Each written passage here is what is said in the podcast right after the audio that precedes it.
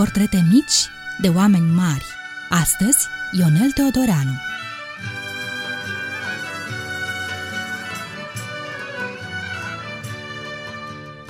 Bine v-am regăsit, dragi prieteni! Astăzi vrem să vă propunem un joc nou, Capcana copilăriei. L-am inventat chiar acum pentru voi și se joacă așa. Fugiți repede la oglindă. Orice fel de oglindă, nu contează că e mică sau mare sau chiar retrovizoare. Și priviți-vă chipul cu atenție. Uitați-vă bine în ochii voștri. Zâmbiți, încruntați-vă. Puteți să scoateți și limba. Important este să țineți minte clipa aceasta. Să vă țineți minte pe voi înși vă în clipa aceasta. Adică să rețineți ce vi se pare important acum. Unde sunteți? Cum arătați? Cine sau ce e în preajma voastră și ce vă doriți în secunda asta. Gata? Ați câștigat! Ați prins această clipă în amintire. Nu-i așa că e minunat?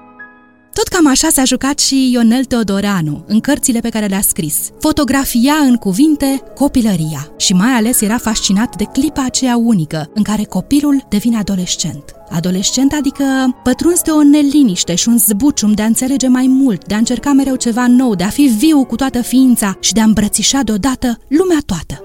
Ei bine, dacă n-ați făcut-o încă, trebuie neapărat să-l citiți pe Ionel Teodoreanu. Și ca să vă fie mai ușor, haideți să facem cunoștință cu el.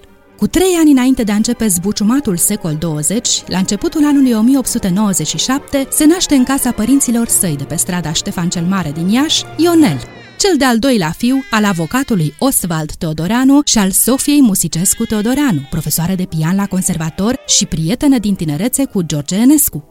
Bunicul dinspre mamă este compozitorul Gavril Musicescu, director al conservatorului și conducătorul corului Mitropoliei. Întâiul născut al familiei avocatului Teodoreanu este Alexandru Oswald, adică păstorel, devenit mai târziu marele epigramist și prozator satiric. Ionel Teodoreanu are parte de o copilărie fericită, lipsită de griji, vegheată de părinți și de bunici. Urmează școala și liceul la Iași, iar la 21 de ani, pe când era student la drept al Universității din Iași, o cunoaște pe viitoarea sa soție, Lili Lupașcu, care vine de Crăciun la ei acasă împreună cu surorile de la Vrancea, prietene ale familiei Teodoreanu. La scurtă vreme, în anul 1919, Ionel Teodoreanu debutează în revista Însemnări Literare cu Jucării pentru Lili, iar imediat ce Ionel termină facultatea, cei doi se căsătoresc și au împreună doi băieți gemeni, Ștefan și Oswald. Ca scriitor, Ionel Teodoreanu este descoperit de Demostene Botez, care îl recomandă criticului Garabeti Brăileanu, cel care îi va deveni prieten și care îl va susține în anii următori. Încrederea lui Brăileanu este răsplătită căci în 1923 Ionel Teodoreanu publică volumul de novele și povestiri Ulița copilăriei.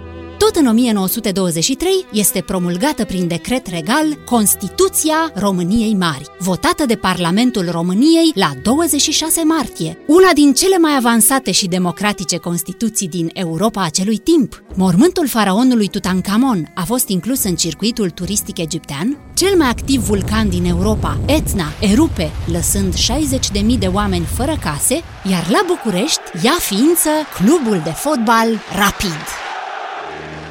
Ionel Teodoreanu devine curând un avocat cu procese răsunătoare și un scriitor de mare succes. Între 1925 și 1927 apar cele trei volume ale romanului La Medeleni, opera cu cel mai mare succes la public din epoca sa. Imediat ce lansa o carte, Ionel Teodoreanu venea la București, la librăria editurii Cartea Românească și o zi întreagă stătea la o măsuță și dădea autografe cititorilor săi. Puțin cunoscut este faptul că, neîntrerupându-și activitatea de avocat și scriind în această perioadă romanele Fata din Slataust și Golia, ambele în câte două volume, Ionel Teodoreanu este între anii 1930-1933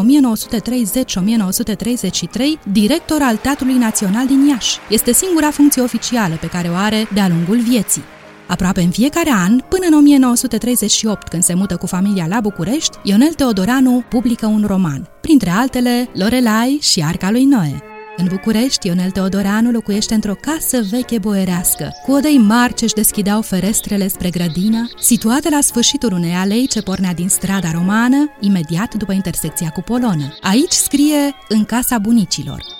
Fire generoasă, Ionel Teodoreanu radia de bucurie când putea face un serviciu cuiva. Îl luase sub aripa sa protectoare pe poetul George Lesnea, care fusese tipograf la viața românească și susține cariera de traducător la editura Carta Românească. Tot datorită intervenției lui, Tudor Arghezi, Joe Bogza, Lucia Demetrius și George Lesnea primesc lunar începând din 1939 și până la plecarea din țara a marelui industriaș în 1947, un ajutor bănesc de la Nicolae Malaxa, fără nici nicio obligație. Și tot Ionel Teodoreanu îl ascunde pe Sadoveanu din fața furiei dezlănțuite a guvernării legionare și îl scoate din București, salvându-i realmente viața.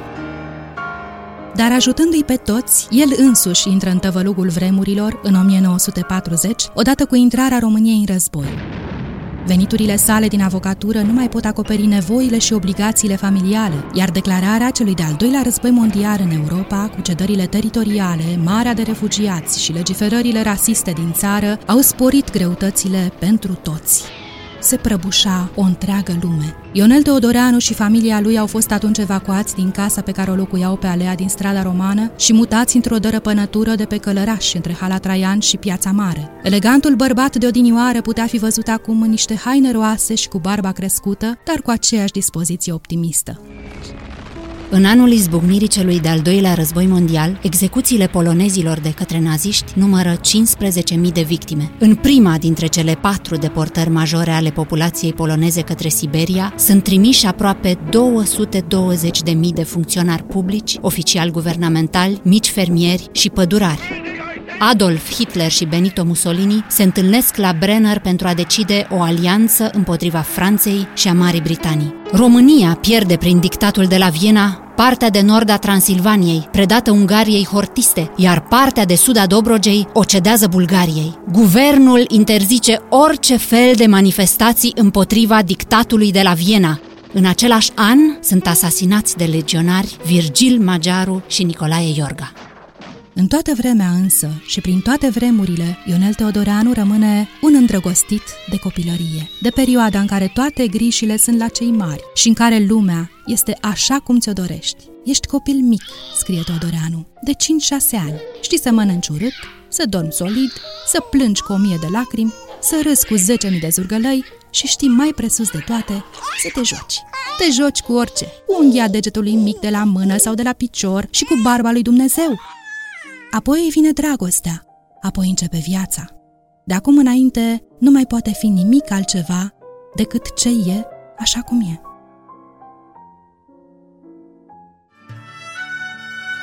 Ați ascultat Portrete mici de oameni mari, Ionel Teodoreanu.